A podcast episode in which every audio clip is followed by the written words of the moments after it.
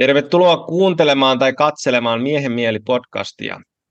Jos tykkäät siitä, mitä täällä kanavalla tapahtuu ja haluat tukea tätä mun podcastia, mua auttaa eniten se, että käyt tilaamassa tämän kanavan YouTubessa, tykkäätte näistä videoista ja annatte palautetta tai kommenttia missä vaan sosiaalisen median puolella. Ja jos kiinnostaa saada tämmöisiä ää, aikaisempia klippejä näistä mun podcasteista ennen kuin ne julkaistaan kokonaan, niin mä jaan niitä tuolla Instagramin puolella. Sieltä mut löytää Jaakko Viljami Lehtonen nimellä. Ja sitten vielä kiitokset Puhdas Plussalle podcastin sponsoroinnista. Ja pitemmittä puheitta mennään tämän päivän jaksoon. Ja mulla on tänään vieraana taideterapeutti Jasmin Pekonen. Joten Jasmin, tervetuloa podcastiin. Kiitos, kiva kun kutsuit mut tänne. Ja tota, mä voisin kertoa, että minkä takia Jasmin päätyi tänne mun podcastiin. Oli se, että no ehkä, ketä on kuunnellut mun podcastiin, niin on saattanut huomata, että mulla on jonkun sorti obsessio Carl Jungin ajatuksiin. Ja täällä on paljon ollut jungilaisia ajattelijoita mun podcastissa, ja yksi osa Carl Jungin maailmasta on taide, mandalat, mitä hän itse teki, ja mä itse tehnyt vuosia omaa tietynlaista mandala-työskentelyä, mihin voidaan mennä vähän myöhemmin, että mitä se on. Ja tota, ää, sattumien kautta päädyin sitten Jasminen Instaan tai sitten nettisivuille, kun hän pitää tämmöisiä kursseja taideterapiasta. Ja ja siellähän mä, kun mä seurasin sitä, niin mä olinkin sillä, että vau, että hei, ja Jasmine on kiinnostunut jungilaisuudesta, täällä on jungilaistaideterapiaa, täällä on mandaloita, täällä on vaikka mitä kiinnostavaa, ja mä olin heti sillä, että okei, ei mitään, että tota, laitetaan Jasminille viestiä, että halusiko hän tulla podcastiin, ja Jasmine sanoi hienosti, että kyllä hän haluaa tulla, ja tota, sen takia me ollaan täällä, ja ää, aiheena Jung, taide, taideterapia ja ynnä muu semmoiset. Mutta Jasmine, haluaisitko sä kertoa meidän kuulijoille, ensiksi, että ketä ei tunne sua, niin kuka sä oot, mitä sä teet? Öö, joo, mä teen tosiaan öö, taideterapiaa. Mä oon alun perin, öö, mulla on siis kuvataiteen peru, niin kuin tausta. Mä oon opiskellut keramiikka- ja lasitaidetta ja taideteollista muotoilua alun perin ja sitten lähdin opiskelemaan ekspressiivistä taideterapiaa ja sitten ähm, hiljattain tätä jungilaista taideterapiaa Irlannissa. Ja tällä hetkellä se, mitä mä teen, painottuu tosi paljon siis jungilaisuuteen, mutta mä yhdistelen myös jonkin verran niitä ekspressiivisen taideterapian menetelmiä. Ja mä pidän siis Helsingissä tämmöistä ryhmätaideterapiaa ja sitten yksilötaideterapiaa ja sitten mulla on erilaisia verkkokursseja Ähm, taidepäiväkirjatyöskentelystä ja näistä mandaloista ja, ja sitten on yksi semmoinen taideterapi- taideterapiasta itsetuntemusta verkkokurssi ja mm, joo, siinä kai pähkinänkuoressa se, mitä mä tällä hetkellä teen. Ja sitten teen retriittejä myös. Nyt on ensimmäiset retriitit tulossa nyt syksyllä, syyskuussa ja toinen lokakuussa. Voiko se kertoa meille, että mikä se oli se, kun sä opiskelit sitten tätä taiteen tekemistä tai taidetta, ja joku sut sai sitten tämän taideterapian äärelle, niin mikä se oli se, se sulle semmoinen impulssi tai mistä se kiinnostus heräsi? Öö, joo, no siis oikeastaan, mm, kun mä opiskelin sitä ähm, keramiikkaa ja lasitaidetta ja sitten mä valmistuin 2013. Sitten mulla oli pitkään semmoinen haahuiluvaihe. Mä oikein tiennyt, mitä mä teen ja miten ylipäätänsä taiteella saa tehtyä elantonsa. Mä, mä yritin tehdä kuvituksia jonkin aikaa, mutta se ei mennyt kauhean hyvin. Ja sitten mun oikeastaan piti mennä opiskelemaan Cambridgeen lastenkirjakuvitusta. Mulla oli paikka siellä ja mulla oli asuntokin hommattu. Ja sitten sitten vähän ennen niitä opiskeluja se mun asunnon vuokranantaja laittoi viesti, että, että se vuokraus ei onnistu, että se peru sen koko jutun. Ja sitten mä huomasin, että miten helpottunut olo mulle tuli siitä. Ja mä ajattelin, niin että ehkä tämä, jotenkin tämä tunne kertoo jotain, että ehkä se ei ollut mulle oikea polku, että kun siitä tuli jotenkin niin hyvä olo, että se peruuntui. Ja sitten mä perusin sen koko opiskelun ja mä näin ihan sattumalta ton Inartesin ähm, mainoksen muistaakseni Facebookissa tuosta ekspressiivisen taideterapian koulutuksesta. Mä hain sinne siis samana päivänä, laitoin hakemuksen se jotenkin. Mä olin aikaisemminkin miettinyt sitä, mutta se kolahti silloin. Ja sitten mä aloitin opiskelut, mä tiesin heti jotenkin. Se oli semmoinen tunne, että mä olin tullut kotiin tai jotenkin semmoinen tunne, että, että se on mun paikka. Tai että siinä yhdistyy myös kaikki omat kiinnostukset, että tavallaan kaikki semmoinen henkinen kasvu ja psykologia on kiinnostanut mua aina. Ja sitten tämä taide, ja jotenkin en ollut aikaisemmin tiennyt, että, voi, että tavallaan mitä se taideterapia oikeasti on, ja että kuinka syvällistä se voi myös olla, kuinka syvälle voi päästä sillä taiteella. Että se avasi mulle jollain tapaa ihan uuden maailman. Ja sitten mulla tavallaan mä tiesin jotenkin, että se on se, mitä mä tuun tekemään. Ja siihen on nyt uppoutunut viimeiset kuusi vuotta, viisi, kuusi vuotta. No, se oli kun sä sanoit, että sä et tiennyt, mitä se taideterapia on, niin se kertoo meille? Onko, se, onko sulla se selvinnyt, mitä se taideterapia sitten oikeastaan on? No se on niin kuin, tavallaan, taidetta voi käyttää samalla tavoin kuin esimerkiksi miten, miten unet toimii meidän psyykkeessä. Että unet tuo tietynlaisia symboleja meille, tietynlaisia mielenkuvia meille meidän alitajunnasta. Se nostaa niitä meidän tietoisuuteen. Ja taiteella pystyy tekemään samaa, mutta se mikä hyvä puoli taiteessa on se, että me ollaan niin kuin astetta tietoisemmassa tilassa, jolloin me pystytään käymään sellaista ähm, enemmän tietoista dialogia niiden alitajunnan materiaalien kanssa.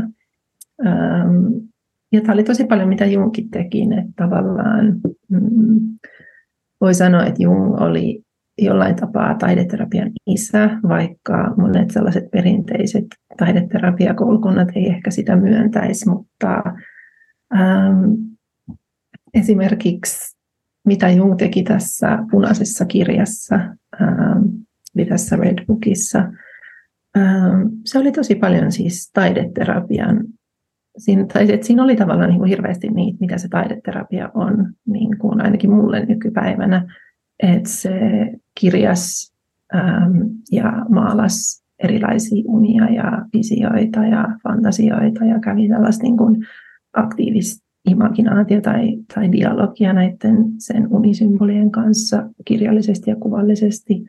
Ja se dokumentoi tämän kaiken siihen punaiseen kirjaan. Ja se oikeasti silleen ytimeköitynä se, mitä tehdään, niin kuin taideterapiassa tehdäänkin, että sieltä tuodaan niitä erilaisia elämänteemoja ja sitten koitetaan päästä sellaiseen ähm, mm, ehkä jonkin mielen ulottumattomaan tilaan, joka taide mahdollistaa ja myös johonkin sielulliseen tilaan. Että se, että se, mikä taideterapiassa on sellaista, mikä mua kiehtoo ja erityisesti jungilaisessa taideterapiassa on se, että se säilyttää tietynlaisen sielullisuuden, joka häviää niin kuin sanoilla usein. Joo, mutta siis ehkä mä en nyt vastannut sun kysymykseen, mutta siis itse pelkästään taideterapia voi siis olla ihan mitä vaan luovia menetelmiä hyödyntävää ähm, toimintaa, joka edesauttaa mielenterveyttä ja ennaltaehkäisee ja kuntouttaa mielenterveyttä, mutta se voi myös olla sellaista itsetuntemusta ja henkistä kasvua lisäävää. Ja se taideterapia, mitä mä teen, on nimenomaan tällaista itsetuntemukseen ja henkiseen kasvuun ähm, suuntaavaa. Ja nämä luovat menetelmät, ne voi olla siis mm, kuvallisia menetelmiä, niin kuin mun tapauksessa ne on usein kuvallisia menetelmiä. Mutta ne voi sen lisäksi olla myös luovaa kirjoitusta ja tanssia ja liikettä tai draamaa. Sitten esimerkiksi ähm, tos, ja musiikkia. Ja sitten esimerkiksi ekspressiivisessä taideterapiassa hyödynnetään kaikkia näitä eri taidelajeja. Ja mäkin tykkään yleensä käyttää siis, vaikka eniten me tehdään kuvallista työskentelyä, niin sitten usein mä aloitan jollain ää, kehollisella harjoituksella, että me tehdään jotain liikettä tai tanssia ja sitten me siirrytään siihen, siihen kuvan tekemiseen ja sitten loput me tehdään kirjoitusta. Et jotenkin mä ajattelen, että se, että se niin kuin, mm, menee vähän niin kuin asteittain sieltä alitajunnasta koko ajan lähemmäs tietoisuutta, että se kehollisuus on jotenkin kaikista eniten semmoista niin kuin, ähm, kauimpana siitä mielestä ja sitten se kuvallinen on vähän niin kuin siinä välillä ja sitten se kirjoitus on enemmän, että me tavallaan ähm, tehdään semmoinen, niin kuin, että koitetaan myös tehdä semmoinen silta, että ei pelkästään luoda kuvia, vaan myös, että koitetaan tiedostaa vähän, mitä sieltä on, vaikka tarkoitus ei ole ymmärtää täysin niitä kuvia myöskään, että siinä säilyy aina joku semmoinen mysteeri tai semmoinen, semmoinen mystisyys, joka, jossa niin kuin,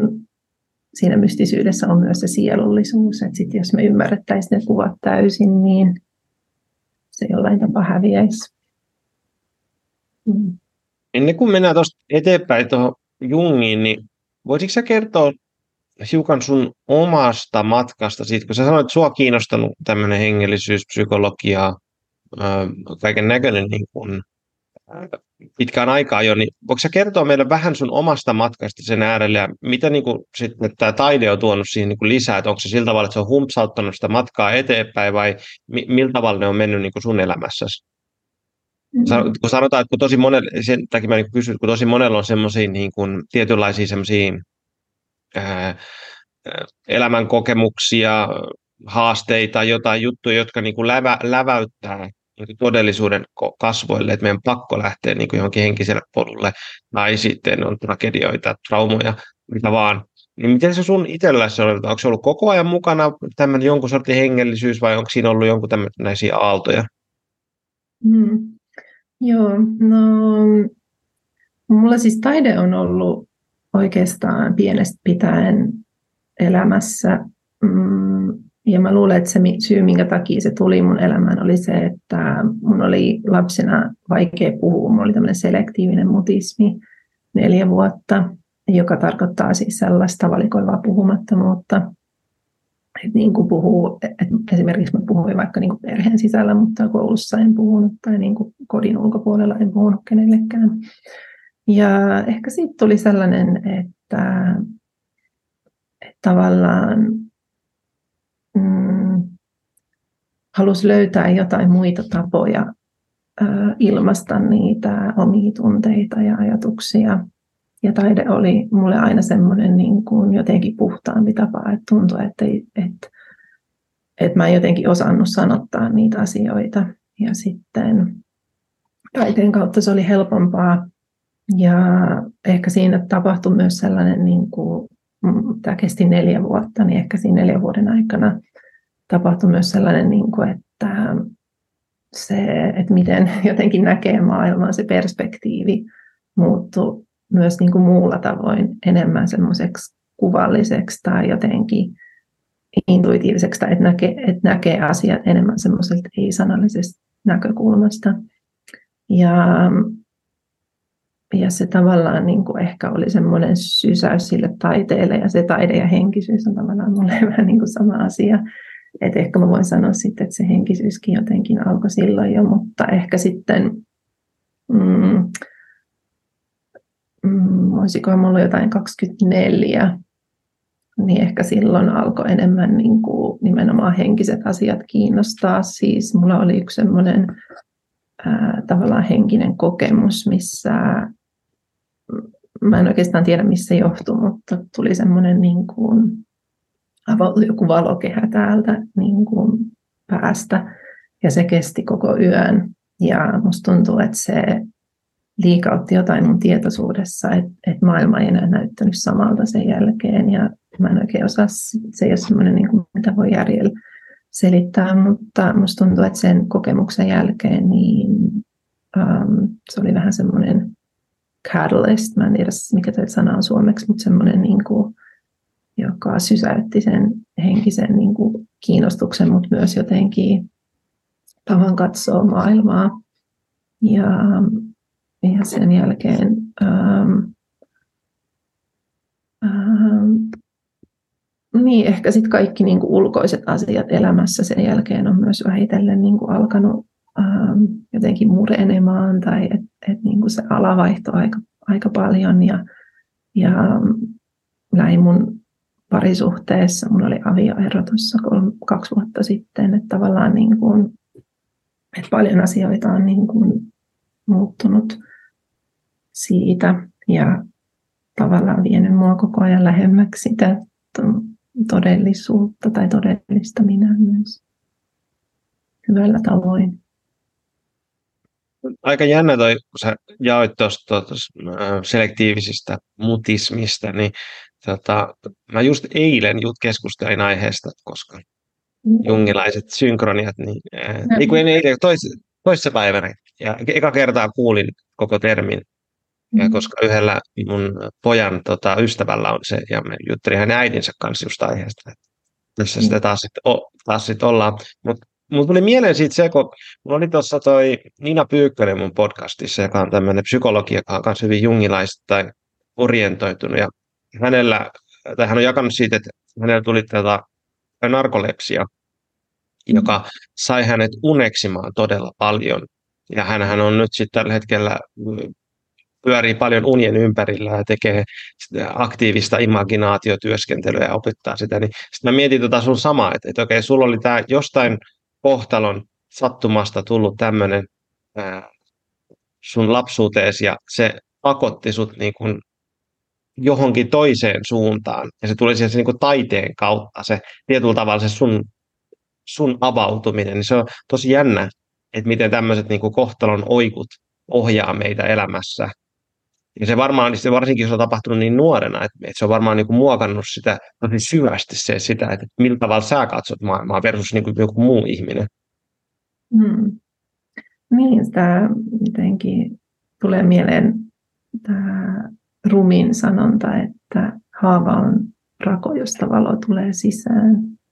Ja se on varmasti niin kuin mitä Niinalla on olen käynyt sen narkolepsian kautta, mutta tavallaan just se, että miten sen kääntää sitten niin kuin omalle puolelle sen haavan.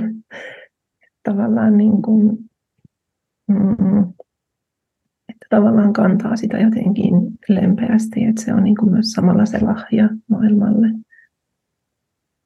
Niin ja sitten jotenkin mulle tulee mieleen se, että, että jos sä et aikaisemmin et ole sanalla, pystynyt sanallistamaan itseäsi, niin sitten sä taiteellistat itsesi.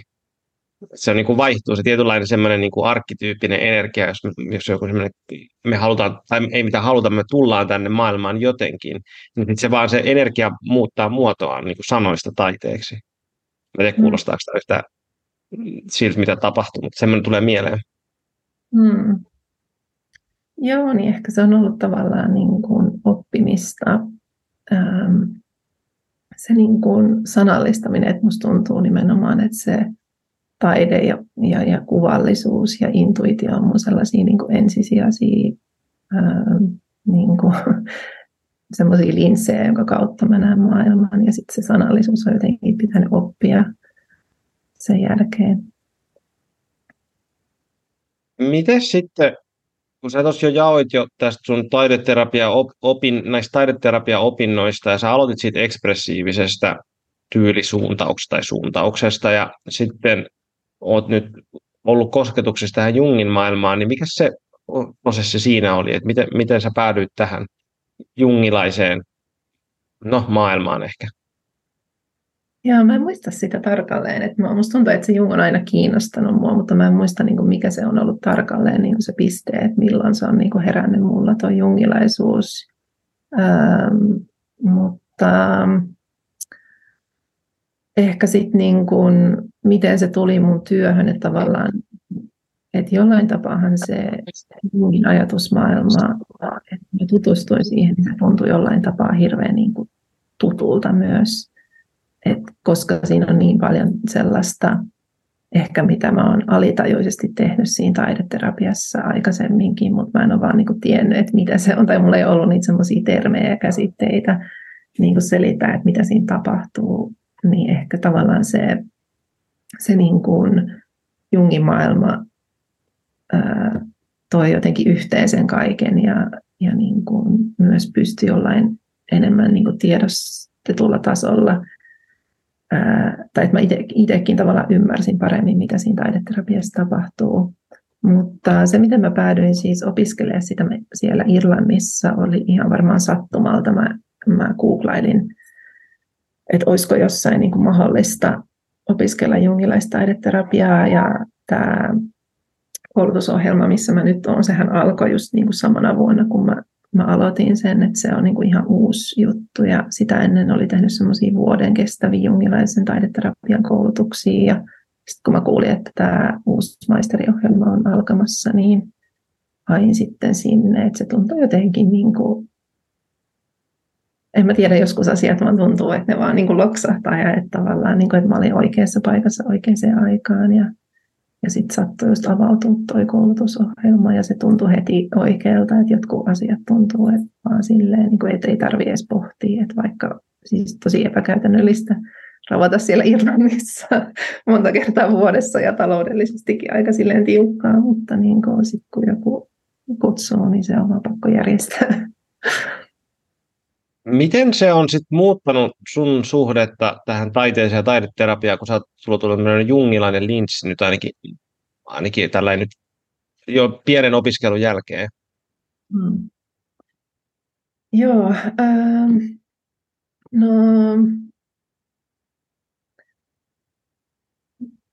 Mm, se ekspressiivinen taideterapia, mitä mä alun perin opiskelin, niin siinähän on hirvittävän hyvät niin kuin menetelmät tavallaan, miten päästä kehoon ja miten niin kuin päästä siitä mielen ää, ähm, ajattelusta pois ja ää, äh, että tavallaan miten hypätä sinne alitajuntaan sille ja miten johdattaa asiakkaat sinne alitajuntaan silleen niin kuin askeleittain ja lempeästi ja miten tavallaan sieltä tullaan pois. Että siinä on hirveän niin kuin hyvä se semmoinen ähm, kaari, työskentelyn kaari. Mutta sitten se, mitä mä koin, että siitä puuttuu, on semmoinen, niin kuin, että sitten kun ollaan saatu näillä menetelmillä se alitajunnan materiaali sieltä ulos, esimerkiksi paperille tai, tai minkä tahansa luovaan ilmaisun muotoon, niin se, mikä mun mielestä siitä ekspressiivisestä puuttuu, on se, että miten se niin kuin tuodaan takaisin sinne tietoisuuteen. Että et, et taideterapiassa ja, ja etenkin siis jungilaisessa taideterapiassa tavoitehan olisi luoda dialogia sen alitajunnan, se tiedostamattoman ja tietoisen mielen kautta ja luoda silleen siltaa, että tavallaan nämä kaksi maailmaa yhdistyisi lähemmäksi toisiaan. Ja se, niin kuin mitä jungilaisuus on tuonut, on se, että, että me voidaan tavallaan tuoda sit sitä ilmaisua äm, myös enemmän silleen tiedostetuksi, niin kuin, että, että mä voin esimerkiksi ohjaajana nähdä ja kertoa asiakkaille näitä erilaisia psyykkeen niin kuin dynamiikkoja ja, et, et, ja sit, niin kuin, auttaa ymmärtää, että miten ne kuvat mahdollisesti heijastaa niitä. Et tavallaan ekspressiivisessä taideterapiassa ei ollenkaan on tarkoitus, että ei ollenkaan analysoida tai kauheasti puhuta niistä kuvista, eikä, eikä jungilaisessakaan taideterapiassa niin sanotusti analysoida kuvia, mutta niiden ympärillä pyöritään enemmän. Siis englanniksi on tämmöinen sana kuin circumambulation, joka tarkoittaa kiertämistä pyhän esineen ympärillä. Ja se on niin kuin mä koen, että mitä se jungilainen taideterapia silleen ytimessään on, että, että sitten kun se kuva on valmis, niin sitten sen ympärillä vielä pyöritään ja tavallaan niin kuin löydetään erilaisia näkökulmia siihen. Mä tota, itse olen tehnyt hyvin paljon tätä, tätä työskentelyä omaksi ilokseni vaan. Ja tota, sitten mä oon koittanut selittää sitä, että mitä mä oikein teen, niin musta tuntuu, että mulla loppuu sanat, sanat kesken. Ja sitten mä oikeastaan tajusin sen mun viime podcastissa, kun minulla oli tämmöinen Uule Piau tota, haastattelu, se keskusteltiin jungilaisuudesta hiukan ja sitten tota, koettiin selittää perhekonstellaation menetelmää jungilaisuuden kautta. Se on oma juttunsa, mutta se Uule tota, pointtasi tosi hyvin sen, että ongelma on niin kuin se, että, että, että jungilainen ajatusmaailma ei ole valtavirtaa, ja suurin osa, jos suurimmalla osalla ihmisistä, kun sanotaan niin kuin jung tai jungilaisuus, niin se ei välttämättä sano niin kuin yhtään mitään. Ja se, niin kuin, millä tavalla Jung katsoo esimerkiksi ihmisen mieltä, niin on tosi erilainen oikeastaan kaikki, lähes kaikkiin niin kuin muihin, varsinkin valtavilta terapiasuuntauksiin. Niin mä ajattelin, että, että voisi olla ää, kuulijalle ja myöskin ehkä mulle itselleni niin mielenkiintoista kuulla se, että jos me tehdä, ha, otetaan perusmäärittelyjä siitä Jungissa, että sä voisit se kertoa meille jotain, että mitä, mitä se on. Mulla on muutama kysymys siihen, että, että ei tarvitse kertoa koko pakettia, jotta me voidaan niin kuin mennä syvemmällä tähän aiheeseen ja ymmär, ymmärtää tätä paremmin. Ja mun ensimmäinen kysymys on tämmöinen, että voitko sä kertoa, että, että kun mennään jungilaisuuteen, niin me tulee muutamia tämmöisiä termejä, että mitä ne tarkoittaa. Mun nähdäkseni kaikkein tärkein termi ymmärtää olisi kollektiivinen alitajunta. Ja koska jos me ei ymmärretä sitä niin kuin edes pää, päällisi puoli, niin sitten oikeastaan musta tuntuu, että kaikki muut menee vähän ohi, että kun mennään arkkityyppeihin ja mandaloihin ja niin päin kaikkiin muihin, niin ne kaikki lepää sen päällä, että me ymmärretään, että mikä on kollektiivinen alitajunta. Niin voisitko se kertoa meille, että mikä sun ymmärrys on siitä, että mikä se, se on se jungilainen kollektiivinen alitajunta? Mm. Okei, no eli Jung näki psyykkeen niin, että on meidän tiedostettu osa ja sen alla on tiedostamaton. Ja se voi ajatella, että tiedostamaton on semmoinen kuori tai päälliskerros, on se meidän henkilökohtainen alitajunta, joka sisältää niin kuin meidän oman historian erilaisia niin kuin alaspainettuja tai varjon painettuja asioita. Ja sitten sen alla on vielä tämä kollektiivinen alitajunta, joka on ikään kuin sellainen säiliö tämmöiselle ähm, äh, kollektiiviselle tai ihmiskunnan yhteiselle äh, alitajunnalle. Ja ähm, se on sellainen, niin kuin mikä ei liity mihinkään biologiaan tai genetiikkaan. Ja se kollektiivinen alitajunta, mm, se on tavallaan eri kulttuureille sama, vaikka olisi, niin kuin, vaikka olisi niin kuin aikaa tai, mm, tai matkaa näiden kulttuurien välillä, että se on tavallaan myöskin jollain tapaa iätön. Ja sitten tämä kollektiivinen alitajunta koostuu näistä, tai sen sisällä on nämä arkkityypit. Ja nämä arkkityypit voi ajatella, että ne on ikään kuin semmoisia paketteja ää, informaatiota tai energiaa. Että tavallaan, että et sit jos nämä kaikki arkkityypit laittaa yhteen, niin se on tavallaan se se, mistä tämä niin kuin kollektiivisen alitajunnan säiliö koostuu lopulta. Tämä on se, niin kuin, miten mä näen sen. ainoa, ainoa, mikä mulla ihan vähän särähti korvaa, oli se, että sä sanoit, että, että kollektiivinen alitajunta ei, ei liity biologiaan. Se ainakin mun ymmärrykseni, että Jung on, on niin kuin ajatellut, että, se on liittyy, että siinä on biologinen pohja sillä tavalla, että, että niin kuin kollektiivisen tajunnan, että meillä on niin kuin ihmiskunnan kollektiivinen tajunta ja sen alla on niin eläinkunnan kollektiivinen alitajunta ja sen alla on vielä niin kasvikunnan kollektiivinen alitajunta. Eli että se pitää sisällään kaiken, mitä niin kuin meidän historia pitää sisällään ja osaksi myöskin myös niin kuin biologian sillä tavalla, että jos ajattelee vaikka niin kuin, että äiti-arkkityyppiä sillä tavalla, että meillä on jokaisella ollut äiti, niin kuin jokaisella ihmisellä, niin sehän on, niin kuin tosi, sehän on niin kuin biologinen fakta sillä tavalla, että me ollaan kaikki tultu jostain kohdusta, mikä, ja sitten mikä se meidän niin kuin organismin suhde siihen on, että me ollaan eka jossain kohdussa, eka joku, tai sitten että me synnytään ja joku äh, imettää meitä, niin sillä on niin kuin biologinen komponentti. Et ei niinkään, että se kollektiivinen ajatus olisi pelkästään niin kuin biologiaa tai genetiikkaa, vaan se, että, että se on niin kuin osaksi molempia samaan aikaan. Mä tiedän, miltä se sun mielestä kuulostaa. Joo, biologia se on totta niin kuin näin, että laajemmin katsottuna ehkä se, mitä mä tarkoitin sillä, tai yritin sanoa, on jotenkin, että se ei liity siihen ihmisen tavallaan omaan sukujuureen tai semmoiseen niin kuin omaan ähm, niin kuin esimerkiksi, että, että äidin ja isän tai niin kuin sukupolvien kautta tulevaan semmoiseen perintöön. Niin, no jo ehkä siinä on, mä, kun mä oon opiskellut perhekonstellaatiomenetelmää, niin mä taas sitä ajattelen, että se nimenomaan tulee sieltä kautta, mutta että se on silti niin kuin kollektiivista, että se niin kuin, et, et, et geneettisesti me peritään tietynlaisia niin kuin, tota, painotuksia meidän vanhemmilta. Ja tietysti myöskin ihan niin kuin psyykkisesti, että me sy- sy- synnytään tietynlaiseen perheympäristöön, jos on, on vanhemmilla on tietynlaiset niin kuin lahjat ja heikkoudet, ja meidän psyyke niin kuin rakentuu heijastuksena siitä, mutta myöskin samaan aikaan niin kuin biologisesti meillä on biologinen niin kuin pohja meidän vanhemmilta, joka on sitten taas aikaisemmat sukupolvelta ja taas aikaisemmat. Mutta sitten kun sitä mennään vaan tarpeeksi kauas taaksepäin, niin sittenhän se muuttuu niin kuin tietyllä tavalla kollektiiviseksi, koska kaikki geenit ja biologia on niin kuin sekoittunut joskus. Mutta se tietynlailla se niin kuin meidän psyykeen niin kuin päällikerrostumat ovat niin kuin meidän vanhemmilta ja meidän suvulta. Mutta tämmöinen ajatus mulle tulee siitä.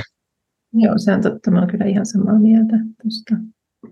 Joo, eli tässä, jos jotakin kiinnostaa, niin tämä, mistä mä puhun, niin mitä mä, tämä on semmoinen mun niin kuin oma, oma filosofis, psykologinen niin prosessi koittaa ymmärtää. Bert Hellinger on siis perhekonstellaatiomenetelmän kehittäjä, joka mun mielestä hän on ollut niin kuin Nero siinä, missä Jung on ollut Nero.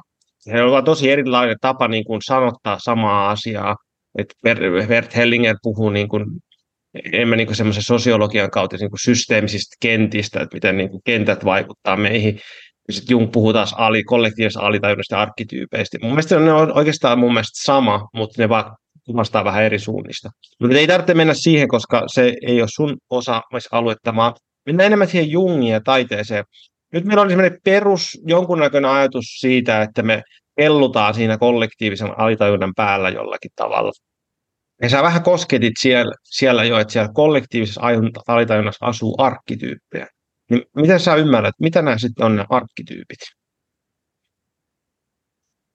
Mm, no mä ajattelen arkkityyppejä ehkä silleen, niin kuin, jos mä katson niitä taideterapian kontekstissa, niin että ne arkkityypit ikään kuin mm, on sellaisia kantajia, sekä niin kuin ihmiskunnan voimille että kivuille. Mm, ja että tavallaan niin kuin, kun me erilaisten elämänkokemusten kautta koetaan niin kuin haasteita, sitten etenkin tämmöiset niin kuin traumaattiset kokemukset, että jos, että jos meidän psyyke ei ole valmis sillä hetkellä käsittelemään niitä traumoja, että se tavallaan niin kuin kipu jollain tapaa fragmentoituu ja osa siitä niin kuin menee alitajuntaan, mutta osa siitä menee myös niin kuin näiden arkkityyppien kannettavaksi. Ja sitten kun aika on oikea joskus myöhemmin elämässä, niin nämä arkkityypit alkaa nousta sieltä symbolien kautta niin, että ne ikään kuin tavallaan tuo uudestaan pinnalle niitä erilaisia kokemuksia, koska kuitenkin niin kuin ihmisen psyyke on sellainen, että se luonnostaan haluaa eheytyä ja tulla kokonaiseksi. Ja se, että me ää, aletaan antamaan huomiota tai aikaa näille ää, arkkityyppien viesteille, niin mahdollistaa sen, että me voidaan integroida sekä se kipu, mutta sitten sieltä tulee aina joku voima myös. Tavallaan se arkkityyppi kantaa jonkun voiman mm, meille. Niin kuin, ää, joskus ihmiset kertoo niin kuin sellaisista tilanteista, ää, että niillä on tullut joku, joku niin kuin traumaattinen kokemus ja ne ei ole tiennyt välttämättä, niin kuin miten ne pääsee siitä siitä tai joku semmoinen elämäntilanne, joka on ollut niin semmoinen shokkeeraava, että ne ei tiedä, niin kuin, miten ne pääsee siitä yli, mutta jostain niin kuin, tavallaan tulee sitten lopulta semmoinen niin kuin, jopa melkein niin kuin yliinhimillinen voima, millä ne pääsee sen. Ja sitten taideterapiassa ähm, jotenkin tuntuu, että, että se alitajunta on saattanut niin kuin pitkään jopa niin kuin huutaa niitä viestejä siellä. Ja, ja ne saattaa niin kuin tulla unissa, mutta sitten niin kuin taiteessa mun mielestä se tulee tosi paljon konkreettisemmin, että sitten varsinkin kun työskentelee samojen ihmisten kanssa pidemmän aikaa, niin sieltä alkaa tulla ne samat symbolit toistuu, niin kuin samat teemat toistuu koko ajan. Ja sitten se jotenkin tuntuu mulle, että se on niin kuin se tietty arkkityyppi siellä joka niin kuin haluaa integroitua. Mutta tietysti sit mä ajattelen myös, niin että tarkoitus ei ole myöskään silleen niin identifioitua niihin arkkityyppeihin, koska sitten tavallaan niin et, et pitää jotenkin myös olla siinä, siinä, säilyttää sen itsensä siinä. Ähm, tavallaan pitää myös jonkinlainen etäisyys, tietynlainen terve etäisyys. Mutta musta tuntuu, että mä olen itse sitä mieltä, että, että taideterapia on siinä mielessä lempeä tapa katsoa omaa alitajuntaa, koska se on sillä tavalla orgaaninen, että mä en usko, että sieltä tulee esiin mitään sellaisia materiaaleja, mitä psyyke ei sillä hetkellä ole valmis käsittelemään. Hän. Eli nyt meillä on olevassa kollektiivinen alitajunta, jonka päällä me kaikki levätään. Sitten meillä on henkilökohtainen alitajunta ja sitten meillä on tietoisuus täällä, tai tietoinen minä ja mieli. Ja sitten siellä kollektiivisessa alitajunnassa asustaa nyt niitä arkkityyppejä. Ja mm. arkkityypit on, niillä on, on erilaisia tarinoita arkkityypeistä. Mun mielestä Jung on sanonut, että arkkityyppejä on niin monta kuin on yleistä tapahtumaketjua ihmisillä tai oikeastaan maailmassa. Eli jos nyt ottaa tosi, tosi yksinkertaisuudesta just taas sen äiti, että meillä on jokaisella äiti ja on, on äidin arkkityyppi, koska on lapsi ja äiti, jotka ovat yhteydessä ja se on niin kuin semmoisessa kollektiivisessa tajunnassa, joka on tosi simppeli. Mutta sitten meillä on erilaisia arkkityyppejä, sanotaan arkkityyppien hierarkiakin voi puhua myöskin, että on niin syvempiä arkkityyppejä ja pinnallisempia arkkityyppejä. Ja nämä arkkityypit elää täällä meidän sisällämme enemmän ja vähemmän. Ja sä kuvasit sitä, että, että jos meillä on esimerkiksi traumaattisia kokemuksia, niin osa meidän niin kuin, psyykkisestä energiasta voi latautua siihen arkkityyppiin kiinni. Ja eikö tällöin jungilaista tai puhutaan kompleksista? Jos mä oikein ymmärtänyt. Että meillä on niin vaikka äitikompleksi tai joku arkkityyppikompleksi. Ja sitten kun, kun sä puhut siitä, että me tehdään taideterapiaa, niin päästään lähelle sitä, että mihin se energia on jäänyt jumiin, voidaan tulla tietoiseksi siitä, tunteet pikkuhiljaa sieltä lähtee vapautuu ja meidän individuaatioprosessi etenee. Onko mä ymmärtänyt sun mielestä oikeita? Mm, jotakin näin, joo. joo. Ja sitten nyt me ollaan puhuttu tässä vähän unista ja taiteesta. Ja mitä mä ymmärrän Jungista on se, että sitten unet ovat tässä niin kuin tietoisen mielen ja tiedostamattoman mielen välimaastossa olevaa materiaalia, jossa se, mikä on tiedostamatonta, koittaa niin kuin viestittää pikkuhiljaa itsestään ja tuoda asioita esille siihen, mihin me ollaan valmiita. Ja nyt sä puhut siitä, että, että varsinkin jos mennään jungilaista tai taideterapiaa tai mihin vaan taideterapiaa, niin me voidaan niin kuin, ää, tietoisesti ottaa yhteyttä meidän alitajuntaa niin voiko vähän kertoa siitä, että m- miten ihmeessä maalin länttääminen paperille tuo meitä tietoisemmaksi meidän alitajunnasta? Mm. No, joo.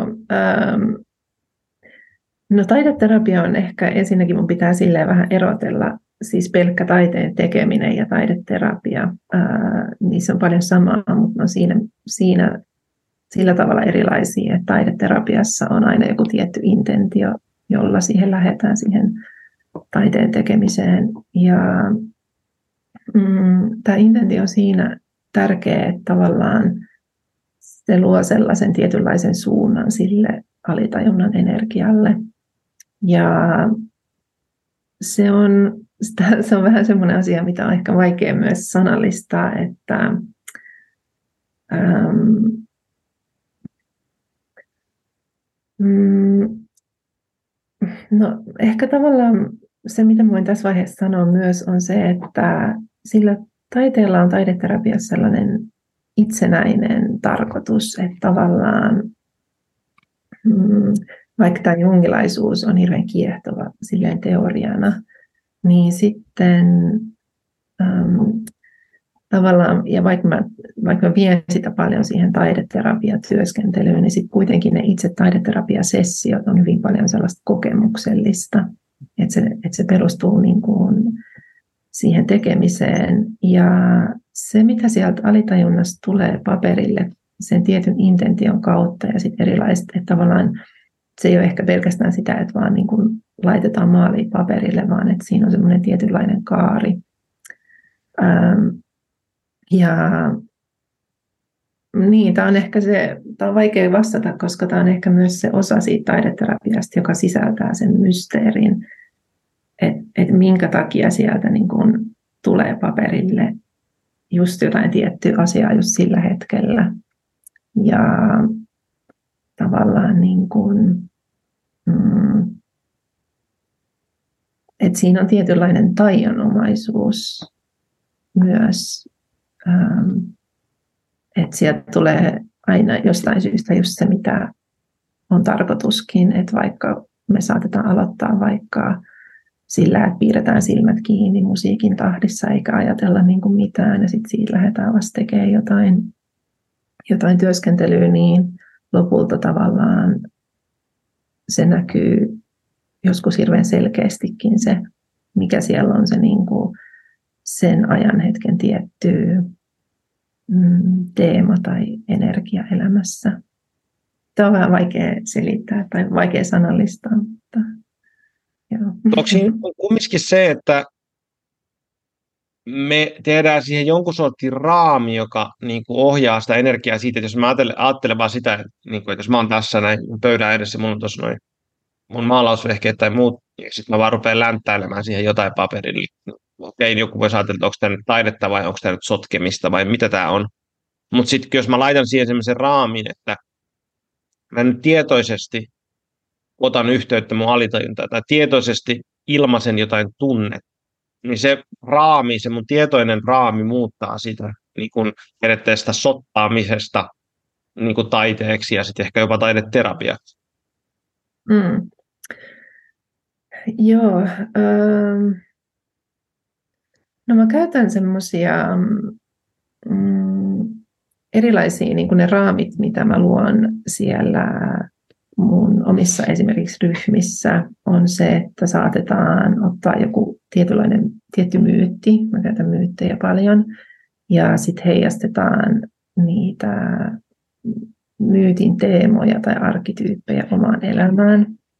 Et se on yksi sellainen raami, mitä voi tehdä. Toinen on, että saatetaan tehdä kuvia unista. Ää, tai sitten ää, saatetaan ottaa joku teema, vaikka mulla on ollut tämmöinen anima- ja animusteema, missä katsotaan näitä omaa maskuliinista ja feminiinistä puolta.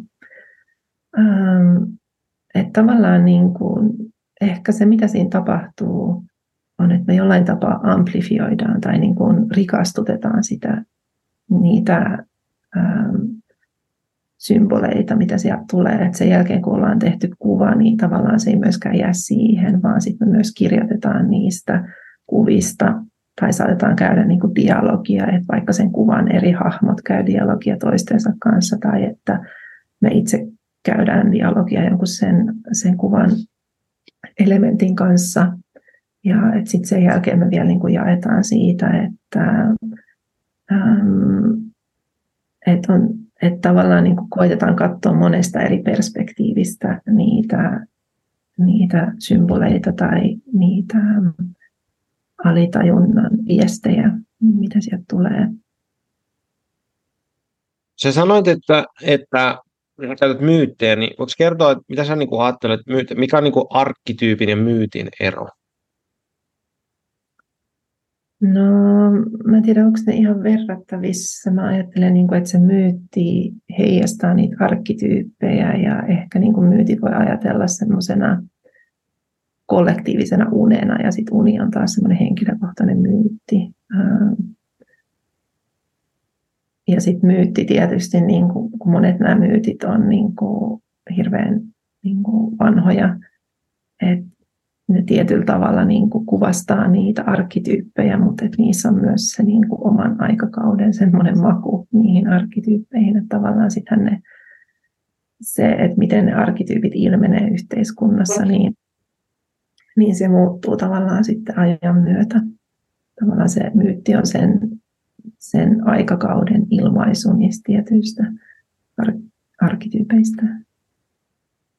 Mä tein tämmöisen pienen hyppäyksen tästä taideterapiasta toiseen asiaan. Mä kiinnostaa, kun sä puhut tuosta, niin Carl Jung on sanonut, että me edetään, jokainen ihminen elää jotain myyttiä läpi. Kaikkein tärkein on tulla tietoiseksi siitä, että mikä se oma myytti on. Niin mil, mitä se sanoo sulle, Jung on näin sanonut? Joo, mm, niin ehkä tavallaan ähm, ehkä se, niin kuin mitä mulle se pohjimmiltaan tarkoittaa, on No se voi ajatella konkreettisesti silleen, että joku tietty myytti niin kuin resonoi tietyissä elämänvaiheissa ja että sit sitä myyttiä voi käyttää myös tietynlaisena niin kuin ohjekirjana, kun löytää sen oikein, mutta sitten se voi ajatella silleen ehkä myös laajemmin, niin kuin, että, että kokee elämän myyttisenä tai niin kuin symbolisena, että, että tavallaan niin kuin, vaihtaa näkökulmaa elämään niin, että tavallaan kaikki, mitä meidän ulkona on, on tietynlaista niin tarinaa tai myyttiä meidän sisäisestä olemuksesta. Tai että se, että se kuvastaa niin kuin, ja heijastaa jotain meidän sisällä ja, ja tavallaan huomata ja nähdä niiden symbolien merkitys, jotka meidän elämään tulee. Esimerkiksi mä oon huomannut tosi selkeästi mun elämässäni muutamia myyttejä, mitä mä aikaisemmin elänyt. Mä elän jonkun verran vieläkin pieni flunssa mennä koko ajan tulla aimastus. Niin, niin tota, äh, tämä Kiironin myytti on tosi paljon niin liittynyt mun elämään johtuen niin mun työstäni, jossa niin Kiiron on ha- haavoittunut parantaja. Sitten kun on mun alalla, niin, niin helposti tulee semmoinen luuppi niin kuin loputtomasta itsensä hoitamisesta ja kaikki, täällä on kaiken näköisiä hoitoja, missä voi käydä ja voi tasapainottaa kehoa ja tasapainottaa mieltä ja se on niin kuin ihan loputon, se ei niin kuin lopu ikinä. Ja sehän just kuuluu tähän Kiironin myyttiin, on se, että Kiiron on, on vahingoittanut itse itseään myrkkynuolella. Hänestä tulee mestari parantaja, mutta hän ei koskaan pysty parantamaan itse itseään. Et se, on, niin kuin, se, on, se on mahdottomuus. Ja sitten jossain kohtaa, se on ollut tietoinen siitä aikaisemmin, mutta jossain kohtaa se niin kolahti mulle itse asiassa yhden tämmöisen seremonian aikana tosi selkeästi, että vau, että hei, nyt on tämän myytin aika ohi. Että mun ei tarvitse enää elää tätä myyttiä. Mun ei tarvitse olla siinä loputtomassa itseni parantamisen luupissa. Että nyt on sitten aika astua seuraavaan. Mutta sitten kysymys on, mä en ole vielä kyllä päässyt oikein kiinni, että mikä se seuraava on. Että mä oon semmoisessa puolivälitilassa vielä. Että tota, en ole ihan vielä saanut kiinni, että mitä myyttiä mä nyt elän. Et ehkä tämä on nyt jonkunnäköinen etsik, etsikkoaika sitten mulla. Mm-hmm. Niin, niin mulle kuulostaa niin kuin se, mitä kosketeltiin jo tuossa niin kuin alussa, että, että jotenkin se oman haavan semmoinen hyväksyminen, niin kuin embrace tavallaan, niin kuin, että, että mulle kuulostaa, että se jollain tapaa integroit sen Kironin arkkityyppiin ehkä just sillä, että se oma haava, niin kuin hyväksyy sen, että se oma haava on, tulee aina olemaan siellä ja tavallaan niin kuin, että et voi olla yhteiskunnassa voi olla niin kuin rakastettu siitä huolimatta tai, tai ehkä myös just sen takia. Mm, mm. Ja kyllä, se, kyllä se jotenkin tullut ainakin itselle tosi selkeäksi sellainen ajatus, että, että, että se niin kuin sen terveyde, terveys on fantasia tai niin kuin tasapaino on fantasia, että, että niin kuin maailman luonne on, niin kuin, on sillä tavalla rikkinäinen, että ei me, ei me voidaan hetkellisesti päästä johonkin tasapainoon, mutta sitten se, se kuuluu tähän maailman luonteeseen, että täällä on kipua ja muuta. Ja se, on, se on ehkä ollut semmoinen isoin, kun jotenkin siitä, tässä mun alalla koetaan hakea semmoista täydellisyyttä. Se, se, on ihan, se, on, se on fantasia, ei semmoista olemassakaan semmoista paikkaa. Et, et, et siinä on tullut se, ehkä semmoista lempeyttä itseäni kohtaan, myöskin niin kuin mun työtäni kohtaan on just sillä, että, että me viedään asioita asteen verran kohti eheyttä. Mutta sitten ää, entropian laki sanoo, että kaikki hajoaa kumminkin joskus. Ja se kuuluu tähän pelihenkeen, että me vaan ollaan siinä aallossa mukana ja mennään sitä edestakaisin. Niin, ehkä jos ei olisi ollenkaan painetta, niin sitten ei kasvaisi ollenkaan. Kyllä. Mites, onko sä tunnistanut jotain myyttejä sun omassa elämässäsi, mitä sä oot käynyt läpi, tai mitä sä oot elänyt tai elät? Mm. No kyllä toi on niin. Mä koen, että mullakin on ollut se ja varmasti kaikilla, niin kuin, jotka tekee minkäänlaista kanssa, sen lisäksi mä tykkään semmoisesta, mä en tiedä onko se tuttu, se, se on semmoinen siperialainen myytti, semmoinen kuin akinidi. Se on aur- auringon tytär, semmoinen niin kuin, ää, joka kantaa tietynlaisia sellaisia luovuuden ää, esineitä tai semmoisia taitoja ja sitten se vie niitä maapallolle sieltä auringolta niin se on yksi sellainen, mihin samaistun. Mm.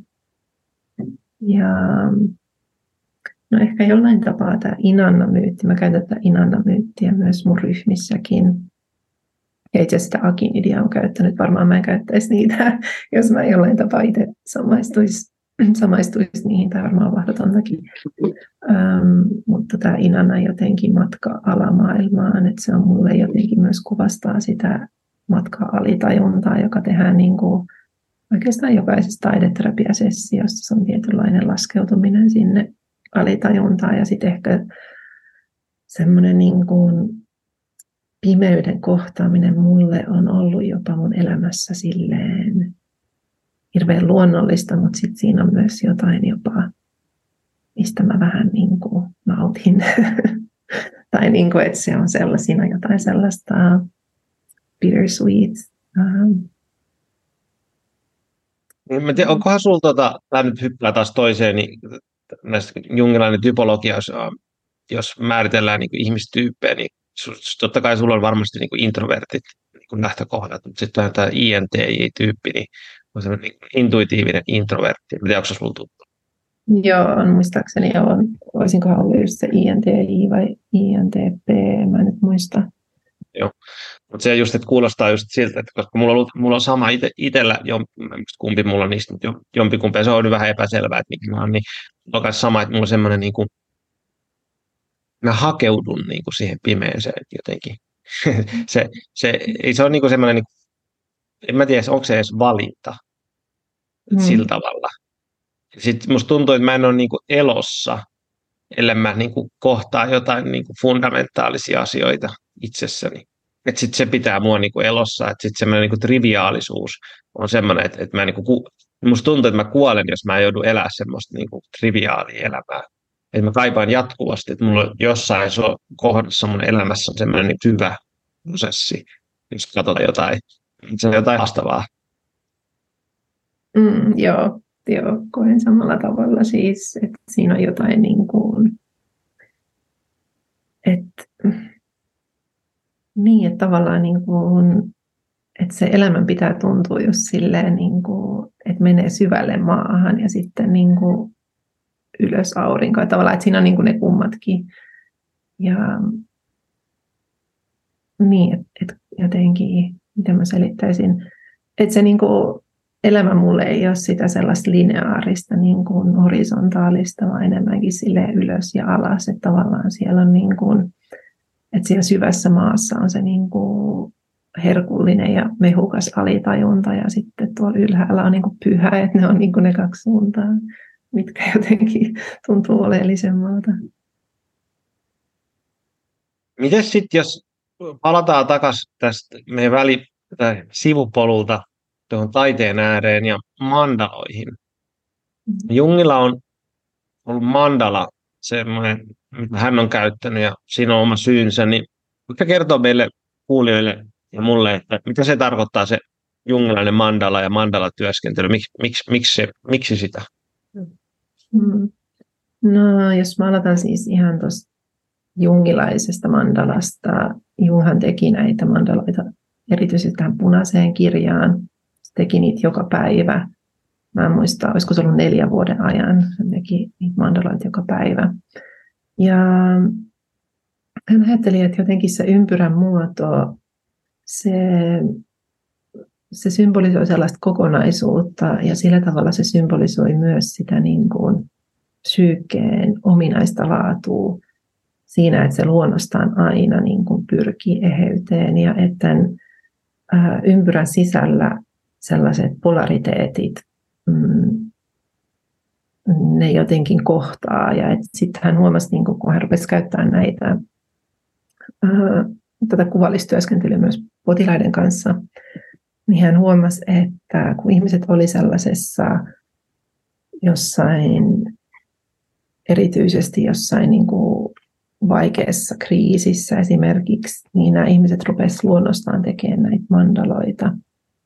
Ähm, et siinä tavallaan niin kuin se psyyke yrittää integroitua ja niin kuin järjestämään itseään tämän ympyrän sisään. Ja sitten henkilökohtaisella tasolla mä siis olen tehnyt paljon niitä mandaloita. mulla on sellaisia kausia, joista ensimmäinen oli ehkä, mitä mä sanoisin, pari-kolme vuotta sitten mä aloitin pitää tällaista mandala-päiväkirjaa. Ja silloin se oli enemmän ehkä just vaan niin kuin, ää, jollain tapaa vaan sellaista niin kuin virtausta, että jotenkin ne mandalat virtas, mutta mä en niin kuin kokenut ehkä niihin sen syvemmin sellaista mitään yhteyttä. Sitten mulla alkoi nyt uusi kausi just tuossa tammi-helmikuussa, missä mä aloin tekemään niitä uudestaan. Ja sitten mä itse asiassa tein tämmöisen mandala-verkkokurssinkin niistä. Ja siinä jotenkin tuntuu, että mulle se ympyrän keskus tuntuu niin kuin semmoiselta portaalilta, joka on mun sydän, mutta se, se niin kuin, että se tavallaan niin kuin ympyrän keskus vie mut mun omaan keskukseen, mikä on se sydän, ja sitten se vie johonkin taivaan keskukseen, niin kuin johonkin universumin keskukseen. Mä en tiedä, onko se aurinko tai joku muu. Mutta mä koin, että kun mä maalasin niitä mandaloita nyt keväällä, niin mä koin sellaisen yhteyden johonkin suurempaan tai johonkin pyhään, joka tuli mun sydämen kautta siihen mandalaan. Ja tämäkin on nyt taas sellainen juttu, mikä on hirveän vaikea sanallistaa, mutta mm, ehkä niin kuin lähimpänä, mitä mä voin sanoa, on, että joku, että ehkä se oli joku rukous se maalaaminen mulle, tai joku, että jotain, jotain niin kuin, että mä oon tietynlailla vaan niin kuin semmoinen tyhjä tunneli, jonka kautta joku suurempi voima tuo itsensä siihen mandalaan, ja se mandala on niin kuin säiliö sille, sille pyhyydelle, joka maailmassa on. Onko sä jakanut näitä sun tekemiä mandaloita jossain vai pidätkö ne muassa piilossa ja odotat sitten, kun sä oot 80, julkaiset oman punaisen kirjas?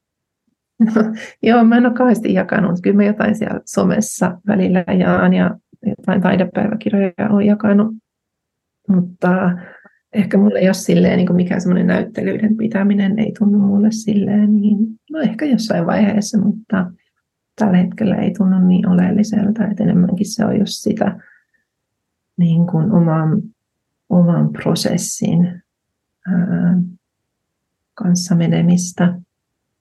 Ää, että se mun oma taidetyöskentely on tosi paljon nyt tällä hetkellä vaan tota, oman taidepäiväkirjan pitämistä ja sitä mä kannustan myös kaikille, jotka käy mun noissa taideterapiaryhmissä ja yksilöterapioissa se taidepäiväkirjan pitäminen siinä ohella, koska se on vähän niin kuin kirjaisunia, että se on tietynlainen semmoinen ähm, niin kuin record, mikä se on suomeksi. Ähm, no semmoinen tallenne siitä psyykkeen energiasta. Mutta kyllä mä nyt on tuolla takana noita isompia maalauksia, mitä mä oon nyt ruvennut tässä ihan hiljattain maalaan, niin en tiedä. Ehkä jossain vaiheessa voisi pitää jonkun näyttelynkin. Joo, kyllä mua ainakin kiinnostaisi nähdä jossain joskus semmoisen pidät. Et, mm. et, et sen takia, miksi mä haluan puhua tästä, mulla, tämä on mulle itselle tosi tärkeä osa, osa mun prosessia, tai en tiedä tärkeä on, mutta yksi osa. Ja tota, jos mä, mä jaoinkin sulle sen mun yhden projektin, mikä mä tein tein, tein ja tota, mä jakaa kuulijoillekin suurin piirtein, mikä se on, ja löytyy mun fasesta, jos joku, jota joku kiinnostuu, mutta et, mä oon tehnyt semmoisen, äh, tai käyttänyt semmoisen Jordan Petersonin self-authoring program, äh, tota, kirjoitusterapia harjoitusta, missä kirjoitetaan koko oma, oma elämä.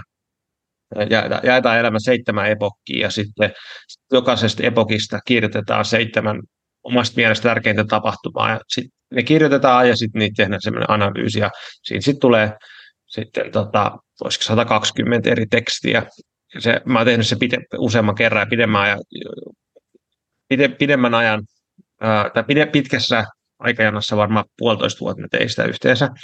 Ja sitten kun mä tein sen, niin mulla tuli semmoinen fiilis, että tämä on niin kuin liian mielellinen, että kun mä kirjoitan se suoraan, musta, mä tulen jotenkin tietoiseksi nyt varsinkin, kun sä kerroit tuossa aikaisemmin siitä, että, että, on keho, että sä teet ensin kehon liikkeen, taiteen ja sitten niin kuin jonkun kirjoituksen siihen loppuun niin kuin niissä sun terapioissa.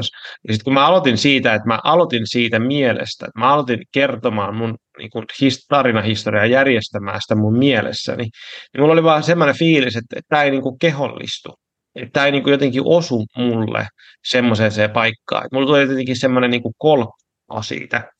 Ja sitten kun mulla tuli se kolkko-olo, mä, siis kun se oli äärimmäisen tärkeää, että mä tein sen, mutta sitten mä täysin, että, että niin, että, että Jungihan on tehnyt tota mandaloita. Mä käyn yhden kurssin, missä me tota, ei tämmöistä luovaa mandalaa tekemistä, joka on nyt käytännössä vaan, että aloita ympyrästä ja katso, mitä tapahtuu.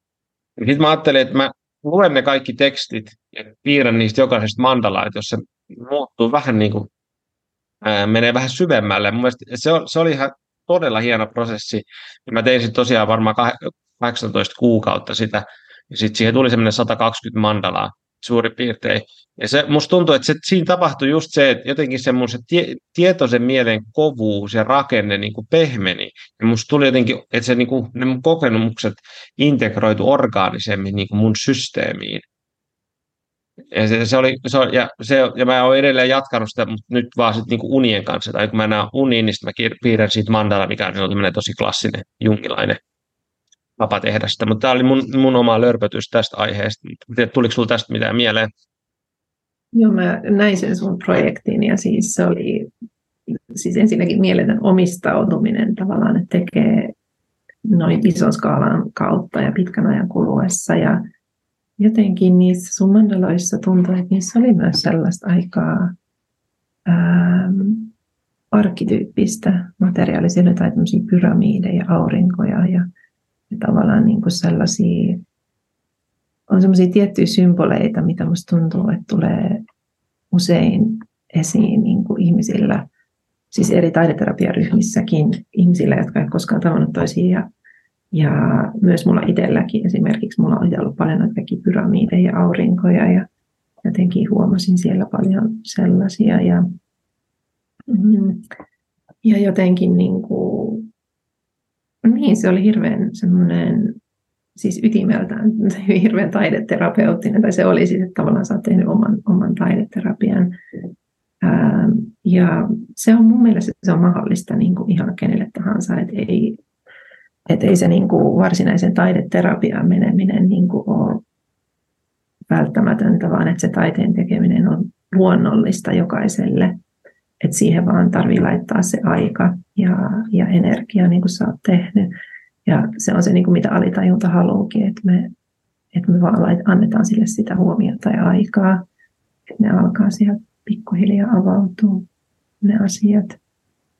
Ja, ja sitten se on niin jännä, jännä, kun sanoit, että, että mä niin omist, olin omistautunut sille, niin musta ei tuntunut, tai no okei, okay, mä olin omistautunut sille, mutta sitten se oli ehkä niin kuin viitaten tähän me aikaisempaan, niin se vaan tuntui, että, että se oli vaan semmoinen, että se vaan niin kuin kutsui mua tosi syvästi tekemään sitä. Että se oli sellainen, niin kuin, että, että mä niin kuin odotin, että koska mä saan tehdä sitä. Että se oli mm. semmoinen niin kuin, vaan semmoinen sisäinen, niin kuin, no okei, okay, yksi terapeutti sanoi joskus, että, että mulla on vähän tämmöisiä niin kuin neurologisia Asperger-piirteitä. Mä en ehkä ole samaa mieltä siitä, että musta tuntuu, että mä oon sosiaalisesti suht sulava, su, suht sulava, mutta mulla on enemmän semmoisia kompulsiivisia piirteitä, että semmoiset, jos mä en niin innostu jostain, niin, se, niin mä en pääse irti siitä, että se vaan niin joku vaan vetää mua puoleensa. Ja tuo projekti oli semmoinen, että se vaan veti mua, että mun on pakko tehdä tämä. Ja sitten siinä on semmoinen niin sisäinen, no ehkä se on luultavasti tämmöinen arkkityyppinen niin kuin, veto siitä, se arkkityyppi, mikä siellä sitten haluaakaan mun tekevän tätä, niin se vaan vetää puoleensa, kunnes mä oon valmis niin kuin irrottamaan siitä tai kunnes se prosessi on saatettu loppuun ja joku energia vapautuu ja sitten mä voin li- siirtyä eteenpäin. Mm, joo, no mun mielestä on niin kuin hieno piirre ja sitten se, että myös kuuntelee sitä, koska monellahan voi olla se kutsu, mutta ei kuuntele tavallaan. Ja koen myös itsekin tolleen, että, että ja sen takia varmaan on on ryhtynyt niin kuin, tavallaan mm, perustin oman toiminimen, koska mä en pystyisi olemaan missään työpaikassa, missä mä en niin kuin pysty jatkuvasti kuuntelemaan noita, että tavallaan mihin se sielu vie ja sitten tavallaan elää näillä elämän inspiraation aalloilla. Sanoit, että mihin sielu vie, niin mä, mä kirjoitin tänne aika, aikaisemmin, tai mitä sä sanoit tuossa, sanoit, että tota, psyyke haluaa eheytyä, haluaa tulla kokonaiseksi. Haluatko mm. kertoa siitä vähän vielä? Mitä, mitä se tarkoittaa?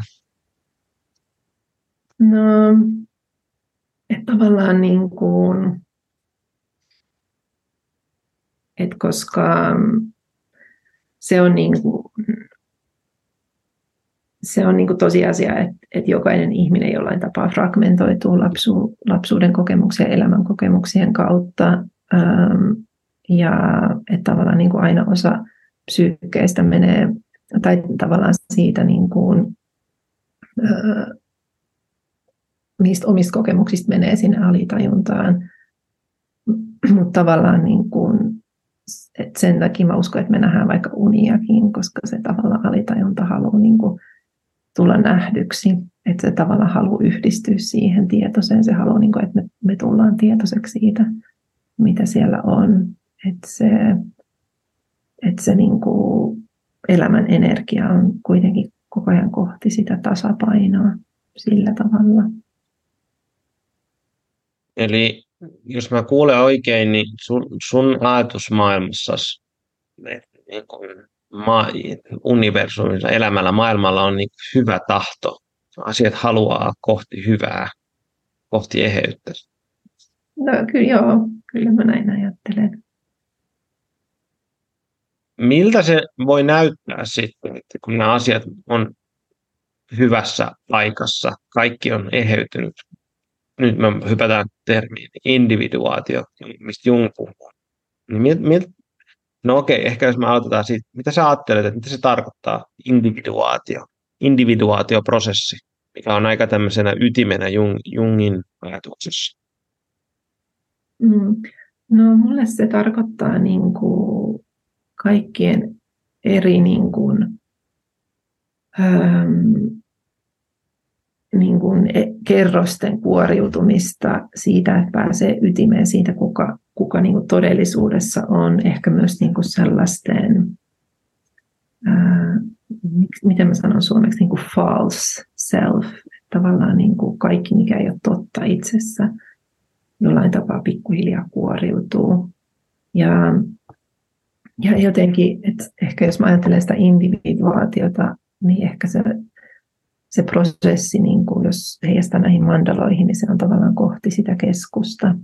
Että tavallaan siellä kesku, ympyrän keskellä on se, mitä me, mitä me todellisuudessa ollaan. Ja, ja se niin kuin, lopulta myös se todellisuus on, on ainoastaan niin kuin se joku pyhä energia, joka meidän kautta menee. Että jollain tapaa individuaatio, ehkä mä ajattelen sitä, että se on niin kuin todelliseksi itseksi tulemista, mutta että lopulta se on myös sitä, että, että me ei olla itse ollenkaan, vaan me ollaan niin kuin, lopulta me ollaan vaan niin kuin joku semmoinen jumalallinen voima, tavallaan se, se valo, niin kuin mikä me, meidät on luotu. Että, että se on jotenkin, ähm, että jos ajattelee, että se pyhyyden voima voima kulkee meidän sydämen kautta, että se on niin kuin sitä, että meidän elämän kokemuksien kautta ja niin kuin sen eheytymisen prosessin kautta me mennään lähemmäksi meidän sydäntä, jolla me ollaan niin kuin lähempänä sitä pyhää voimaa.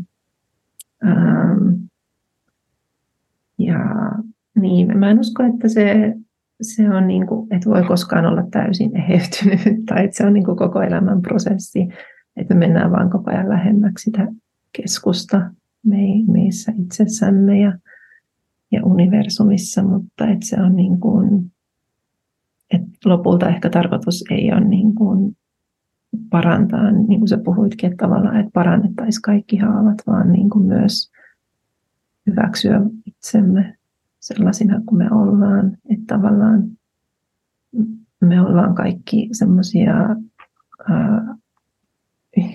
korkeamman voiman. Että jos ajattelee, että, että niin joku suurempi voima on semmoinen timantti, niin sitten on kaikki eri, erilaisia sivuja siitä timantista.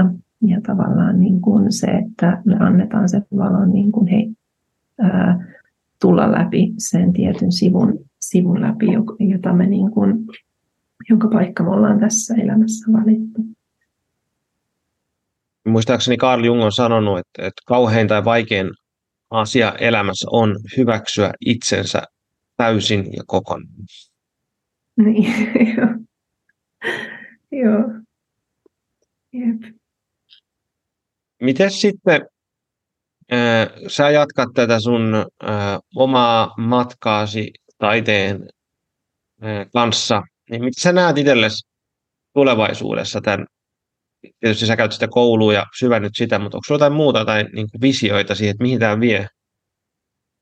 Mm, no tällä hetkellä mä tykkään niin paljon tästä, mitä mä nyt teen, että niin kuin jotenkin tuntuu, että mä voisin tehdä tätä vaikka koko loppuelämän. Et, et se on niin kuin, et siinä jo itse sanoo sille yhdelle elämälle ja varmaan monelle muullekin elämälle niin, kuin sille niin paljon kaikkea kiehtovaa niin kuin materiaalia ja, ja uutta opittavaa. Et jotenkin tuntuu, että, että nyt on sellaisessa tosi hyvässä paikassa sen suhteen ja sellainen into koko ajan oppii lisää ja ähm, noin myytit on kutsunut mua koko ajan enemmän ja ehkä niitä niin kuin, ää, haluan tuoda enemmän tai integroida enemmän siihen omaan työskentelyyn ja ehkä niin kuin myös vaan silleen syventää, että jotenkin tuntuu myös, että mä oon hirveän alussa, niin kuin, että, että mä oon tehnyt tätä vasta siis vuodesta 2018.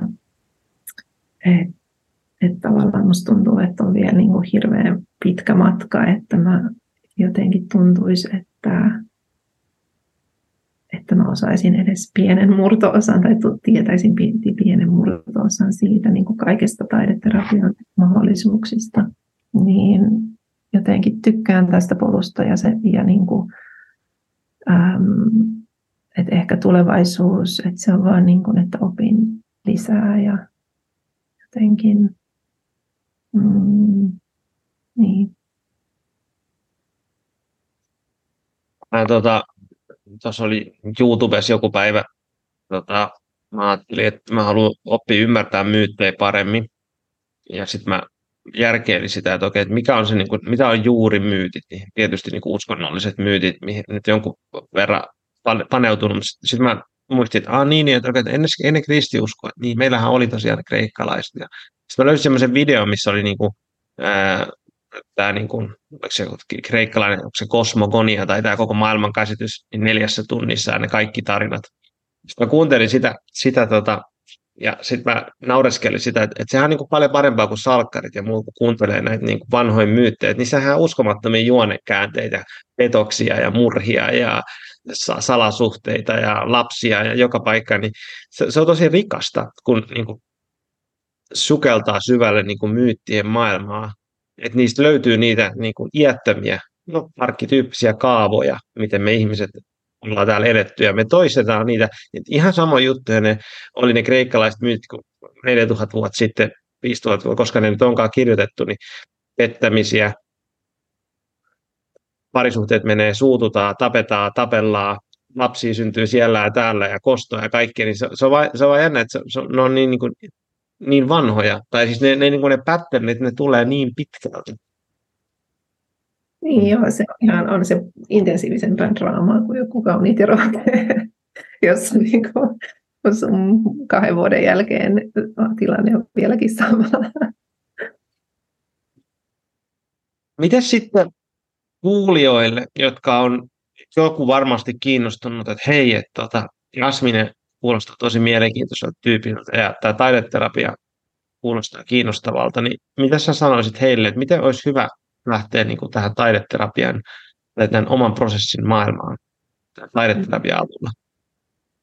No jos haluaa aloittaa niin kuin itse, itekseen sellaisen taideterapeuttisen prosessin, niin mä suosittelen taidepäiväkirjan pitämistä vähän samalla tyylillä, että jos pitäisi unipäiväkirjaa, ja sekin on hyvä idea siinä rinnalla.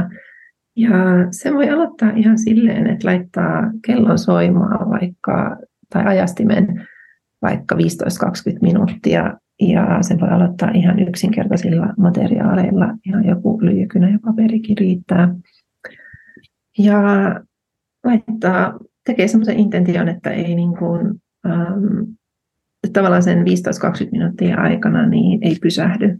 Tavallaan niin kuin, että pitää sen prosessin yllä. Ja siinä ehkä myös tulee se, mikä on taiteen tekemiselle ja, ja taideterapialle silleen hirveän tärkeä juttu on, on niin kuin luottaa itseensä ja luottaa omaan alitajuun. Siinä on semmoinen niin absoluuttinen luottamus siitä, että, että, niin kuin, että meidän oma alitajunta on viisas ja se tulee sen niin kuin käden kautta.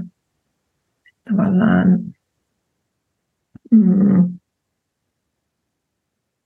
niin kuin, äh, niin. No, mutta se on yksi semmoinen tapa, tapa aloittaa, että tekee vaikka päivittäin 15-20 minuuttia. Ja sitten se alkaa niin kuin pikkuhiljaa avautumaan, että se on myös hirvittävän semmoinen orgaaninen ja intuitiivinen prosessi. Ja se niin kuin avaa vähän niin kuin itse itseään, että sitten alkaa pikkuhiljaa huomaamaan, kun katsoo takaspäin tai taaksepäin niitä omia teoksia, varsinkin jos tekee pidemmän aikaa, niin sieltä alkaa niin kuin pomppaamaan tietynlaisia toistuvia asioita ja tietynlaisia kuvioita, niin kuin, että, että tavallaan niin kuin, että alkaa tiedostamaan jotain, jotain, niin kuin, jotain niin kuin tiettyjä teemoja siitä. Ää, joo, se on hyvä tapa aloittaa. Entäs sitten jos joku haluaa työskennellä sun kanssa, sä tuossa alussa kerroit jo vähän jotain, niin haluatko vielä jakaa tarkemmin, miten sun kanssa voi tähän asiaan syventyä? Hmm. No mulla on siis tällä hetkellä mä pidän taideterapiaryhmiä Helsingissä, tuolla Vallilassa. Ja ne on sellaisia 8-10 kertaa tavataan. Ja sitten nyt mä aloitan myös sellaisia jatkoryhmiä, missä voi niinku vielä tavallaan jatkaa vuoden verran siitä eteenpäin. Ja sitten mm, mulla on Helsingissä, mä pidän myös tällaista yksilötaideterapiaa ja siitä voi laittaa mulle, jos haluaa, niin sähköpostia tai soittaa. Mun sähköpostiosoite on olotila.iabet.fi ja sitten mun nettisivuilta www.iabet.fi löytyy myös enemmän tietoa noista. Ja sitten mulla on nyt erilaisia verkkokursseja, on toi taideterapiasta itsetuntemusta, ja sitten on tämmöinen taidepäiväkirjaverkkokurssi ja sitten on tämä uusin tämä Mandala-verkkokurssi. Ja niin voi tehdä joko itsekseen omalla aikataululla tai sitten voi tulla mukaan sellaisiin Zoom-ryhmiin. Mulla alkaa aina suunnilleen puolen vuoden välein niistä jokaisesta verkkokurssista on uusi sellainen Zoom-ryhmä, mikä on tarkoitettu sitten vaan niin kuin jakamiseen niistä. Sitten on tulossa tosiaan noin retriitit, on, on tulossa Ensimmäinen on tuolla Villa Solhakassa, mutta se on kyllä nyt täyttynyt. Ja sitten toinen on lokakuun lopussa tuolla Ystävyyden majatalossa. Ne on tämmöisiä niin kuin, katsotaan luomismyyttejä ja luovuutta tavallaan, miten nämä liittyy toisiinsa, miten niin kuin luovaa prosessiin voi tutkia näiden luomismyyttien kautta. Ää, joo, ja sitten en mä tiedä, mitä uutta mä taas keksin. Ei, että tavallaan ehkä puolueettomaksi missään kerrallaan suunnittelen etukäteen ja sitten tulee vaan mitä, mikä sitten inspiroi taas puolen vuoden päästä, en tiedä. Hei Jasmine, kiitos tosi paljon kun tulit mun podcastiin ja mä linkkaan nämä kaikki sun jutus tähän alle, että jos jotain kiinnostaa tutustua syvemmin sun juttuihin ja mä laitan Instat ja kaikki muut siihen alle, niin tota, ja ei muuta kuin mukavaa hei syksyn alkua sulle ja palamme asiaan. Kiitos samoin sulle.